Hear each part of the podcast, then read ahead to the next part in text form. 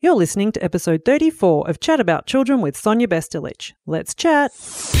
Discover children at a whole new level. Be empowered to grow with the children in your life. Welcome to Chat About Children with Sonia Bestulic. Hi there, and welcome to Chat About Children, where we empower you to grow with the children in your life. Today's episode is a very inspiring chat with an inspiring young lady, Sarah Moran. She's CEO and co founder of Girl Geek Academy. We chat about technology today, technology and girls. Technology changes every minute of every day, and for parents and professionals who work with children, keeping up with or even understanding technology can be a challenge. The chat today with Sarah, we will understand a little more about the basic tech terminology. We'll also learn how, for girls and even women, how they can start to develop confidence with their tech skills and potentially nurture those skills for any future opportunities. We also get to hear Sarah's perspective on kids and screen time habits, so stay tuned in for that one.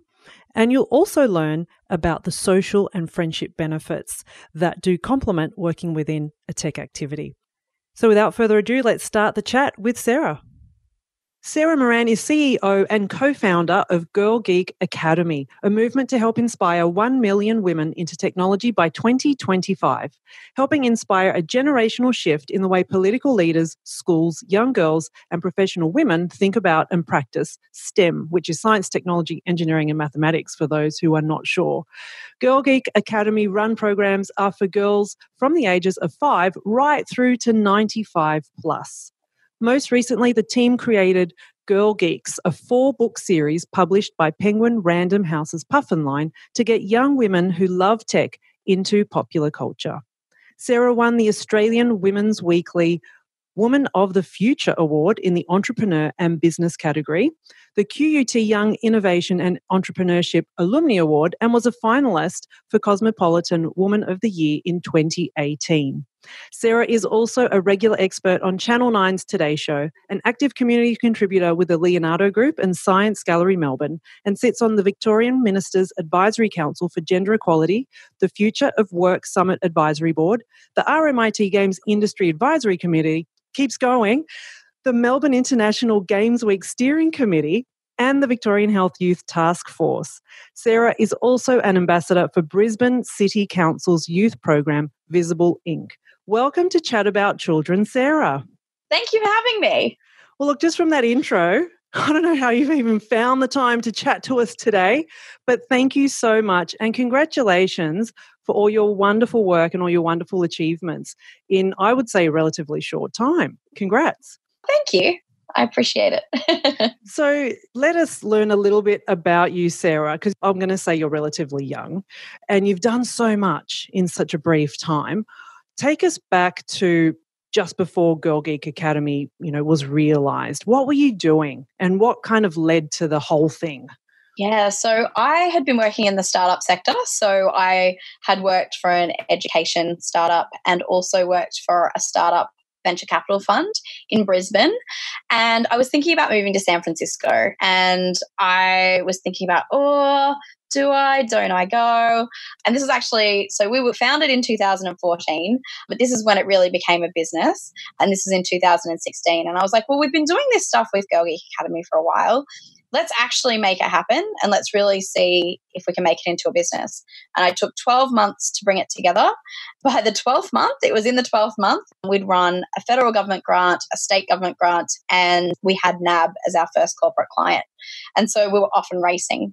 But before that, in 2014, my girl gang, my amazing group of women, and I, my four women co founders, had accidentally created the world's first all women hackathon. And we'd been attending these tech events that were for men.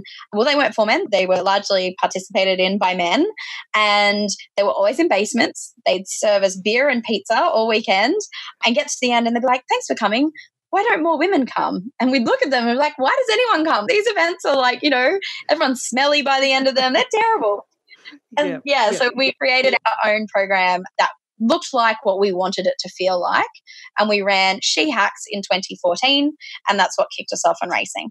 Fantastic. I'm going to have to ask you this question because I would say a lot of a lot of people out there and parents who are listening, we feel a gap in our knowledge and our awareness of keeping up with all the terminology and what's going on in the tech world.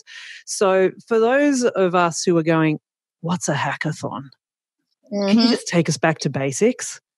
Yeah, sure. And that's what we do, you know. We know that we have generations before us who didn't learn this stuff. And even today, you know, you've got to sort of seek it out. So a hackathon is an event that happens over a weekend and you start on a Friday night and you get together in a team and you think, what is a problem that I would like to solve? And so you work together with your teammates. By the Sunday, you've built what's called your minimum viable product. And it's the tiniest version of the thing that you could use to help test whether that solution is something that people would want to see. And so we run these events, and so different people win, or you have prizes, or you celebrate what it's like to build a team and make something happen in a weekend. Fantastic. So give me a real life example. So even if you can remember back in that time when you were with your girlfriends and you went to the, you know, the beer and pizza hackathon, what problem did you guys come up with and, you know, make it real for us? Tell us the story. Well, I might give you an example from the first ever She Hacks. Great. It was the group of women. So when we form our teams, we talk about hackers, hustlers, and hipsters. Mm-hmm. So a hacker is the person who does the coding. The hipster is the person who does the design and the aesthetic, and the hustler is the person who brings it together as a business. And this group had come together and they were like, well, what's a common problem that we have? And one of the conversations they were having was so when they used a Maps app, so in this case, Google Maps, they said, you know, Google Maps will tell us the quickest way to get somewhere, but not necessarily the best route for us. One of them was trying to do was avoid an ex partner. And so what they wanted to do was to be able to know that whenever they typed something into Google Maps, it would avoid any routes that went past that partner's house for various safety reasons. And so they built the whole thing in a weekend and they were able to do that. Yeah. And so what we say is that when we're building the internet, we're offering we're often building on top of things that already exist. So they didn't have to build Google Maps in a weekend. They only needed to build the tweak on top of Google Maps that worked for them, that tested the idea as to whether or not it would work. And when they fired it up in their presentation, we all went, oh my goodness, it works. Wow. Okay. So, in such a short period of time, you can create something that potentially others will just go, actually, I find that quite useful for me too. And it becomes a product potentially. Yeah, you know, what it really does is it validates the idea. You know, it allows you to say to a group of people, you can test it and say, hey, if I built the full version of this thing, would you use it? And you can test it without having to spend lots of time and lots of money on doing that. It only costs you a weekend to test your idea. If you get to the end of the weekend and it's a terrible idea, well, you've only wasted the weekend. but had fun in the meantime. Yes. Exactly. Yes. Hopefully made friends and learned a lot about yourself and your potential teammates. Fantastic. So, I guess when you look back at that time, why did you feel it was so important to take action? Because you did kind of hit the ground running. You mentioned, you know, the NAB sponsorship and all that kind of thing, which is another topic in itself because people would just be going, How on earth did they do that? That could be another topic, Sarah. but obviously, others have just gone, Hang on, what you got, what you girls are doing is really important. So, what did others see so quickly that kind of led to that? Okay, we're taking action, and this needs to happen now. What do you think was what was the trigger for that? I think for us, I mean, so as a group, what was interesting, so the reason I say we accidentally ran the world's first all women hackathon is that afterwards I said to our team, I said, hey, you know what, we should try and become friends with all the women around the world who are doing this in their communities. And then we could share ideas and that would be really great. And so we looked and we looked and we looked and we realized it was the first time it had been done. And wow. it's a pretty simple idea, you know, running a hackathon focused with just women, like that's pretty basic. And for us, it was this you know, almost a feeling of guilt being like, well, we've noticed if that really basic thing isn't getting done, who's actually biting off the hard problems and solving them? And it was that um, we joke that Girl Geek Academy is run mostly on guilt, but you know, like we couldn't unnotice that problem. And so, yeah. you know, once you've noticed, you kind of got a responsibility to follow through. And we help other people notice those problems and we help them understand how they can participate in solving them. And we don't guilt everybody, but you know, we know it works. Absolutely. So, what do you see has potentially contributed to, you know, such a gap, I guess? Yeah, look, it's multiple things. I was actually reading an article on the weekend in the ABC. Women were having these conversations in 1965. Wow. Yeah. So I'm like, oh no, our goal is 1 million women by 2025. That'll be 60 years we've been talking about getting more women into technology. But you know, the internet, it used to be physical computers. Like, person was a computer. They were often women. And then advances in technology cut them out. And there's a whole process that went through that. And then I'm the hustler, and I always think of things from a marketing perspective. And I think, you know, when we're taught subjects at school, when we talk about what we want to be when we grow up, there's a really big marketing problem there. And particularly when we talk about technology being the future, how do you show someone what the future looks like and tell them that that's what job they should have? Building the future is yeah. not easy to market to young people. So now I have a trick and if you could amuse me, if you could pretend that you're a year 10 girl sitting in a classroom and I go in, I speak to them, and I say, actually, I do this with all ages. I say, put your hand up if you don't know what you want to be when you grow up yet. Mm-hmm. And 80% of the hands will go up. So my hand's up, right? Yep. Yep, that's it. I'm like, great. Come and do technology with me and we'll figure it out, right? Because that's what technology is. And you know that 80% of the jobs that young people will have in the future don't exist yet. So mm. let's get about getting the skills that we know that when those jobs become available, that you will be able to have them. And they will go, oh. And it's a very different way to have a conversation with young people about technology. And I'd like to think it's working with the people we're speaking to, but we just need to scale that effort because I think there are a lot of efforts to get more girls into STEM, but they get caught up on the science side of that and not necessarily the technology, which is the bit that I'm most passionate about. Yes. So when you refer to technology, how do you define this? Like what comes to mind for you? Yeah, so I talk about we do break it down into basics, so like coding. Yep. But it's often met where the young person is at. So from five to eight, it's not in the curriculum to teach young people coding. So we do that extracurricularly. So if you've got a young girl who just loves her tablet and you know, might be fiddling with trying to build stuff. If she's a maker and a builder, we want to harness that as early as possible. And at that age, we also bring the parents along on the journey. So we say, hey, look, your daughter's really great at that. You should let her teach you, or, you know, we learn together in a classroom. And we do that through our Miss Makes Code program. And then at about nine to 12, young girls start to say, well, I've got this bit of coding experience, but there's a bit of a disconnect between learning a language and then what I can do with it. And we push them that little bit further and we say, great, well, let's build something. And as a technologist, your default thing that you want to build is a piece of software. But for young people, they want to make games. That's the entire reason that they want to get into technology, right? Like it's like, oh, I play these games. I want to make my own game. yeah, yeah, yep. Mm-hmm. So that's we meet them where they're at is to really talk about how they can build technology through games. Okay. So have you got an example? Can you think of someone, a young girl, for example, and has really stood out for you that you've just gone, oh my goodness, like, wow. Can you share a story like that with us? I have so many of those. It's not funny. They're amazing. And they, yeah, one of my favorites is probably Charlotte. She was doing one of our coding programs and it was sort of five to eight year old. And she was like the top half of eight, like nearly nine, you know. And she's sort of looking at yeah. me like, look, she says, I want to build my own app. I'm like, oh, okay, well, we're not teaching that today. But she's like, well, that's what I'm here for. So, you know, pull your socks up kind of thing. They always tell you, they like demand, you know, what they want. And it's great. I love it. Mm-hmm. And I said, mm-hmm. okay, well, before we get into building the app, you need to sketch out what it looked like. And so we borrowed our ambassador, Dale Stevens. She was at NAB that day and said, Dale, I've got this young woman and she's determined that she's going to build an app. Can you run her through the process of sketching it out? So they went away together and they did like a mini workshop in our workshop. And they came back. And at the end, I said, Okay, how'd you go? She goes, Yep, yep, I've got my concept. So then she did a full pitch in the arena at NAB, which seats like 300 people.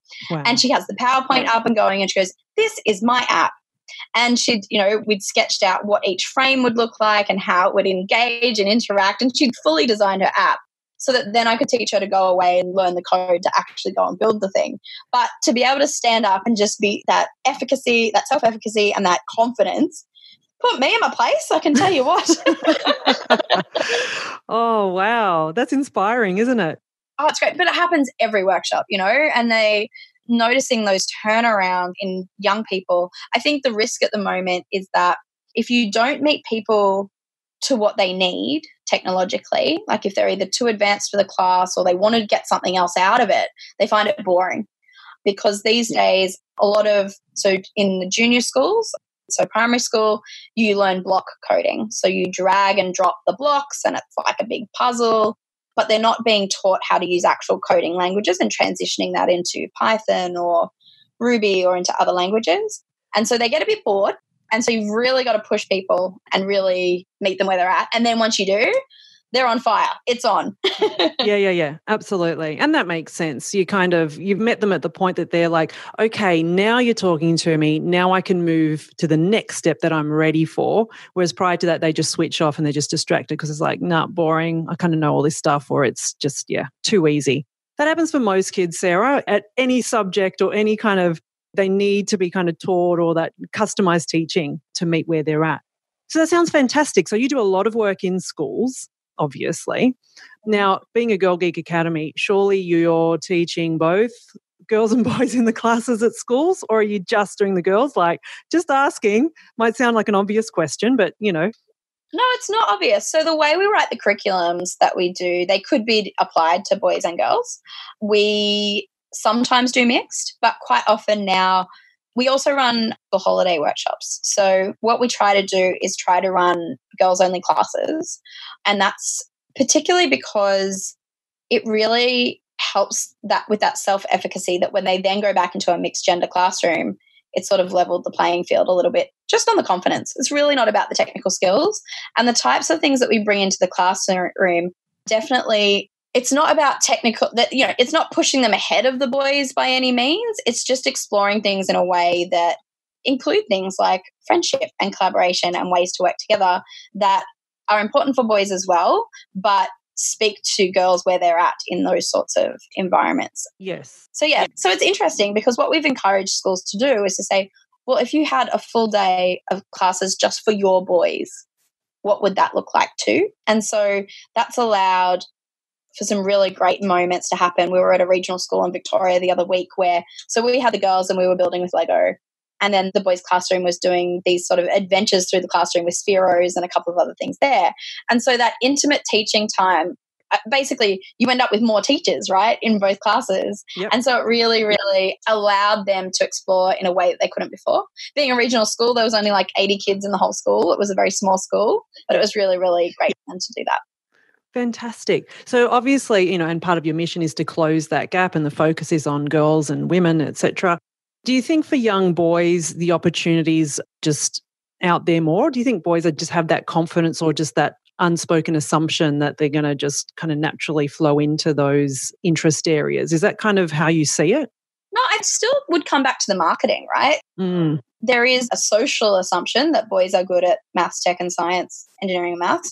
Also, there's no stigma attached. You know, if a boy is into those things, you go, yeah, well, he's one of those boys. Whereas one of those girls is not very visible to us. You know, like I am a social butterfly. I absolutely will talk to anybody. And that's not when we picture the stereotypical coder, we picture a guy in the hoodie coding in the dark. You know, that's absolutely you picture a hacker and you wouldn't picture me rocking up. It's a very different idea. And so it's just that we just kind of accept that a guy can, you know, would be into those things. And so when they do, yeah, yeah, all right. But then with girls, we actually just don't even know how to think about it. And that's what inspired us to write the Girl Geek series. Because we're like, well, what does it look like for a young girl who's into technology? Who are they? Who even are these people? Yeah. And can I say, I had the pleasure of actually reviewing two of the four in the series. And I learned so much from reading those books. I really enjoyed it. And I thought, oh my gosh, I've got, really got to read more of these books. A, because it felt like it just bridged a gap for me, that it brought me into the world of, you know, these girls that are techie, that are, but at the same time there's all the the other things going on you know the friendships the conflicts the collaboration the teamwork the like the normal normal stuff. But it did i guess it normalized the tech within their world. Yeah. And yeah i learned a lot by reading those books and i personally i recommend them obviously to other parents because i think you just get a lot out of just getting in in a world of that group of girls the tweenagers i call them yeah. So, yeah, was that kind of the reason for that series to come about, or did you know was it something you always wanted to do? How did that kind of come about? So we were approached by Penguin they had seen us on TV somewhere at some point and they said, Oh, we would really like you to pitch us a book series. And I'd had on my post its, you know, years ago, I was like, Oh, well, it'd be good to one day maybe have a book. And then I had to go back and I'm like, so you said book series, like you want me to do a whole series? like, yes, that's what we want. and so, you know, but they understood that the way that girls of this age group, nine to 12, really connect with a series of books. You know, that's how they understand narrative is through multiple characters and multiple stories. So it really worked for us as well. And then they found us a wonderful author in Alex Miles, yes. who had had success with the Olive Black series and Zac Power under a pseudonym. And so you know, it was really great to be able to work with someone who had such talent in telling those stories. So, Book One, the hackathon, we actually ran a hackathon for young girls, and Alex came, and I thought that she was just going to maybe go, oh, yeah, cool. I kind of roughly get the gist. But then the reason it feels so authentic and is such a great learning experience is because she took it directly from what happened. yes. Excellent. Yes, exactly. It's very good to have just, you know, so it's pretty much a documentary book. Um, no. no, but it's, look, it's real, isn't it? It's just real. That's it. So, and that normalization of technology, we, you know, we talked about like, is the technology character in the book or is it a setting or what does that feel like? And it was also really important for us that each of the four characters in, in our books, they're all a different type of geek. So it's not like the stereotype. Like I always think of the woman who's on NCIS, I think it is. And she's always in the lab coat. she has the pigtails. And to me, she is the girl oh, geek yeah. that everyone loved up, you know? And yeah. I'm like, but we don't all look like her. I'm not a goth, you know? and so having that variation, not that there's anything against goth geeks, but we we all do have different flavors and personalities and things that we bring to the table. And so having a group of girlfriends exploring what they were passionate about technology really changes how how we talk about tech in our lives. Yes, and I've got to say that the characters within the book series very relatable you know to the average girl out there and i think that's important for you know, parents and educators to know like they're considering hey what books should i get? to not be kind of go oh, that's a tech one my girl's not into that but rather just realize that it's very it's just the characters are totally relatable to any female of that age group. My daughter read it as an 8 year old and just loved them you know so yeah, I think, and she doesn't have a great deal of tech in her life, if we can call it like summarize it that way, but still just absolutely related. And there are parts of all the characters that even adults will relate to. Funny you say that. So people say, oh, are they based on your girl gang? Are they based on on the Girl Gang Academy? And there's five of us co-founders and four characters, and so there is this real amalgam of all of our personalities in there. And what we would do was when we were stuck, I would call Amanda or April or Lisa or Tammy and say, okay, so this bit's based on a you, a mini you. What would you do in this experience, right? And so it was so hilarious because we changed some really big parts of some of the narratives because Amanda would go, "Oh no, I wouldn't have done that. This is what I would have done." so it's great, you know. Yeah. Style a character it's excellent. yeah, no, so well done. I think it's a fantastic series, undoubtedly doing well. That's a Girl Geek Academy book series. So it seems a little hard sometimes, or parents do sometimes think, oh, it's so hard to keep up with technology changes. Do you think there's an easier way, apart from reading the Girl Geek books, is there an easier way for parents to keep up so that they're understanding their children a little better? I mean, just the whole tech side a little better? Yeah, well, the first thing I would do is I would say go to a website called code.org. And code.org is basically, it has, it was created by people from Facebook, from Microsoft. It's a non for profit. And essentially, you can learn to code in the first few minutes that you're there. And it at least it'll get you hands on to understand, oh, this is all that it is. Because I think there is a big mental gap that we think, you know, because technology feels so sophisticated, and it often is, that therefore what my kids are learning is really sophisticated and I can't be useful and I can't help them because I've never learned to code. And then often we'll run mm-hmm. workshops and we'll show parents, right? And they go, Oh, is it just that? yeah. Know, and I'm like, well, yeah, like coding is a language just like French is a language, or you know, you learn Italian or whatever. And it can take you a while to be fluent or to, you know, maybe you couldn't write a novel in it yet, but yeah. the equivalent of learning those basics is very accessible to young people, uh, to, to people of all ages, I should say. And I would say that if you do go to code.org, look up the dance coding part and it'll teach you to code characters to music in the mm. same way that you would choreograph a dance, which is just fun. Yeah. and I think they know their market because there's definitely a mix of hits right now as the background music and some 80s throwbacks thrown in there right. as well. Madonna never goes astray when you're doing your coding. Fantastic. Okay, that's code.org. So that'll help kind of close the gap. And I think just generally just chatting to your kids every day, what are you what are you learning in STEM? What's happening? Teach me. Because we do learn so much from our kids and what they're learning at school. And if they can teach us something, we know that they've got it. You know, they've really understood it and they've it's yeah, it's kind of sunk in a little. So that's fantastic, code.org. Now, I have a question for you, and I'm interested to hear your thoughts on this one screen time habits.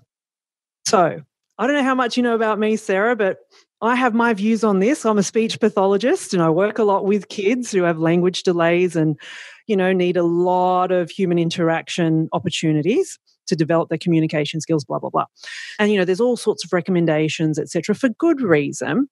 What are your thoughts on screen time habits and how to keep a balance? And what you might see as balance could be different to someone else. But what are your thoughts on it generally? Yeah, it's an interesting one. I mean, I think probably one of the biggest things, I mean, I grew up watching a lot of television.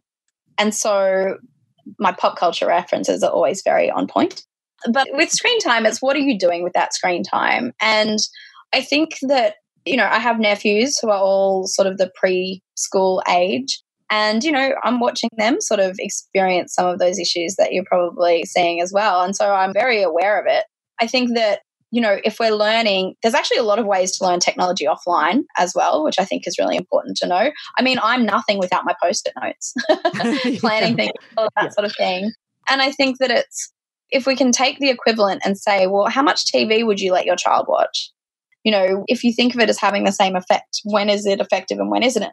And I remember growing up that I would watch, you know, you had that sort of after school programming that was all semi educational. Yep. Then after that, it was The Simpsons, you know? And it's like, well, how are you defining that with your child? I don't think all screen time is the same. And understanding and having that conversation about, well, we're actually, we're working now, you know, we're doing some homework versus, yeah, just bust open YouTube and find something really weird and strange that you probably shouldn't be watching are very different things. And going back to the pushing the kids further, I think there is something to be said for the number of apps that are out there that, oh, it's educational, but if it's not stretching that young person and it's not making them think, then it is just entertainment. And it's just, even if you're dragging and dropping and doing all the things, if it's mindless screen time, it's mindless whether it's technically a game or an educational program or not. Yeah, and that's a really valid point there. Is it stretching them and having them, you know, use their brains to problem solve, be creative, use their imaginations, etc., etc. then there is something going on for them. But yeah, the mindless pushing of buttons and that kind of thing is a very different quality type of screen time. So I guess it's ascertaining the quality and then yes, the time across the day. Yeah, and I see it. So the way we just to give you an overview of quickly how we run our classes, we start everyone off at the same level. We start with code.org as the website to start. And then I look around the room and you can see the kids that are going boop, boop, boop, boop, boop, boop. I'm like, this is, you're coasting. And so you go and you say, have you done this before? And they go, yeah, yeah, I did it like in school. So why didn't you tell me for one? And I'm like, well, now that I know that, here's a range of other things you might not have tried. And I want you to try that. But unless you have that conversation with those young people, they'll take the coast, like, you know, because, and also they don't necessarily want to be seen to be different and all those things. But I'm like, no, let's try and let's go harder. And I think, you know, even in traditional classrooms, that it's really hard. You've got to be paying attention to how a person is engaging with the screen, which definitely takes a bit of skill and time and effort. Because otherwise, if they're all just sitting there quietly, yes, yep. they're well behaved, but they might be zoning out. yeah, yeah. And that's right. And I think what you've put forward an important point there is making it interactive and checking in with them. And that's where you're having that communication to just go, okay, where are they at with this? Do we need to change this up? Do we need to customize a little?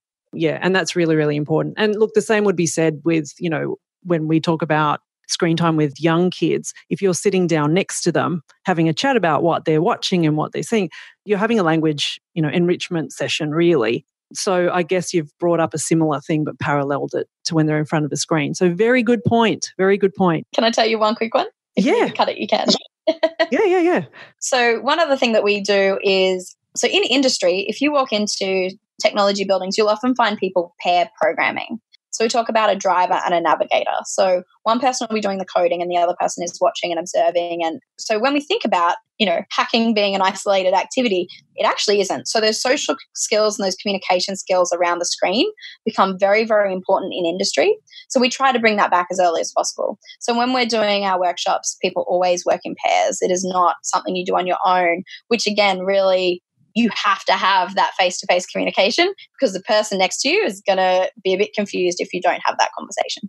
Yep. And that would need really specific communication too, which is fantastic. So there is that practice of communication skills and the teamwork and the collaboration and all the stuff that I guess we would umbrella term as life skills. so yes, exactly. yeah. So that's a really valid point to put forward. So fantastic. So you've mentioned a few programs and classes you do. Any other there are heaps, but any other ones that you want to highlight to us that your team offer at Girl Geek Academy? And what about for people that are not in Victoria?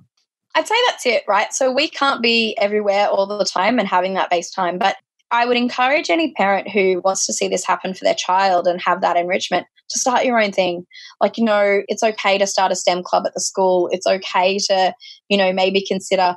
I would love to see. So, in industry, we have these things called meetups where once a month you get all the developers who code in one language together and they meet up and they do that. I would love to see that happen with young people. But you know, I can't host every meetup in Australia. So if you have a bit of get up and go and don't mind hosting a bit of a social afternoon, you know, on a Sunday morning or a Saturday afternoon or one afternoon after school once a month, bringing kids who love technology together or maybe want to love technology just letting them hang out together and having that social structure around the work, you'll see them develop friendships that will help support them and continue and feed that passion as they grow older. Fantastic. It's a good idea. And to be honest, there are a lot of kids out there that need help and support with social skills. Yeah. Hugely and, and friendships. So that's a fantastic idea. Thank you. So we're getting to my last kind of couple of questions here, Sarah. This is a bit of a cheeky one. You've got your goal of 1 million women into tech by 2025, which is, you know, five years away, really. How are you keeping track of measuring your numbers? How do you know when you get to a million? Well, it's so funny because that was my co-founder Tammy. Who's like, "Yeah, we'll teach a women, million women by 2025." I'm like, "Yeah, cool, okay.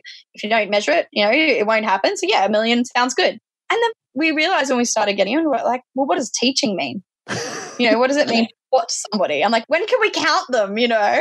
And so we sort of have a number of different tiers as to how we measure whether we've taught someone. So obviously if we've run a full day workshop, like that's some pretty intense teaching and that's lovely. But, you know, even the people who read the books, we count them as someone who we have taught. And the things that we don't count, but if we did, we would have smashed this goal many times over, is the reach that conversations like this one have and also, you know, things like the Today Show and having that face in the media. So, really, what we've learned over the last five years is how far things have come. So, we've been able to, you know, we've had many women come through our accelerator programs. We've taught over 1,000 teachers who have then gone on to teach over 10,000 students in schools. But that each of those things impact differently. So, yeah. we're tracking on our way to a million but the point of the books is definitely that, that scalable content. We've yeah. just sold our first international rights for the books. Fantastic. Congrats. Great. Yes, thank you. And so we hope that many other countries will pick them up as well. We're talking about running the programs in Morocco, Samoa, and a couple of other places like that.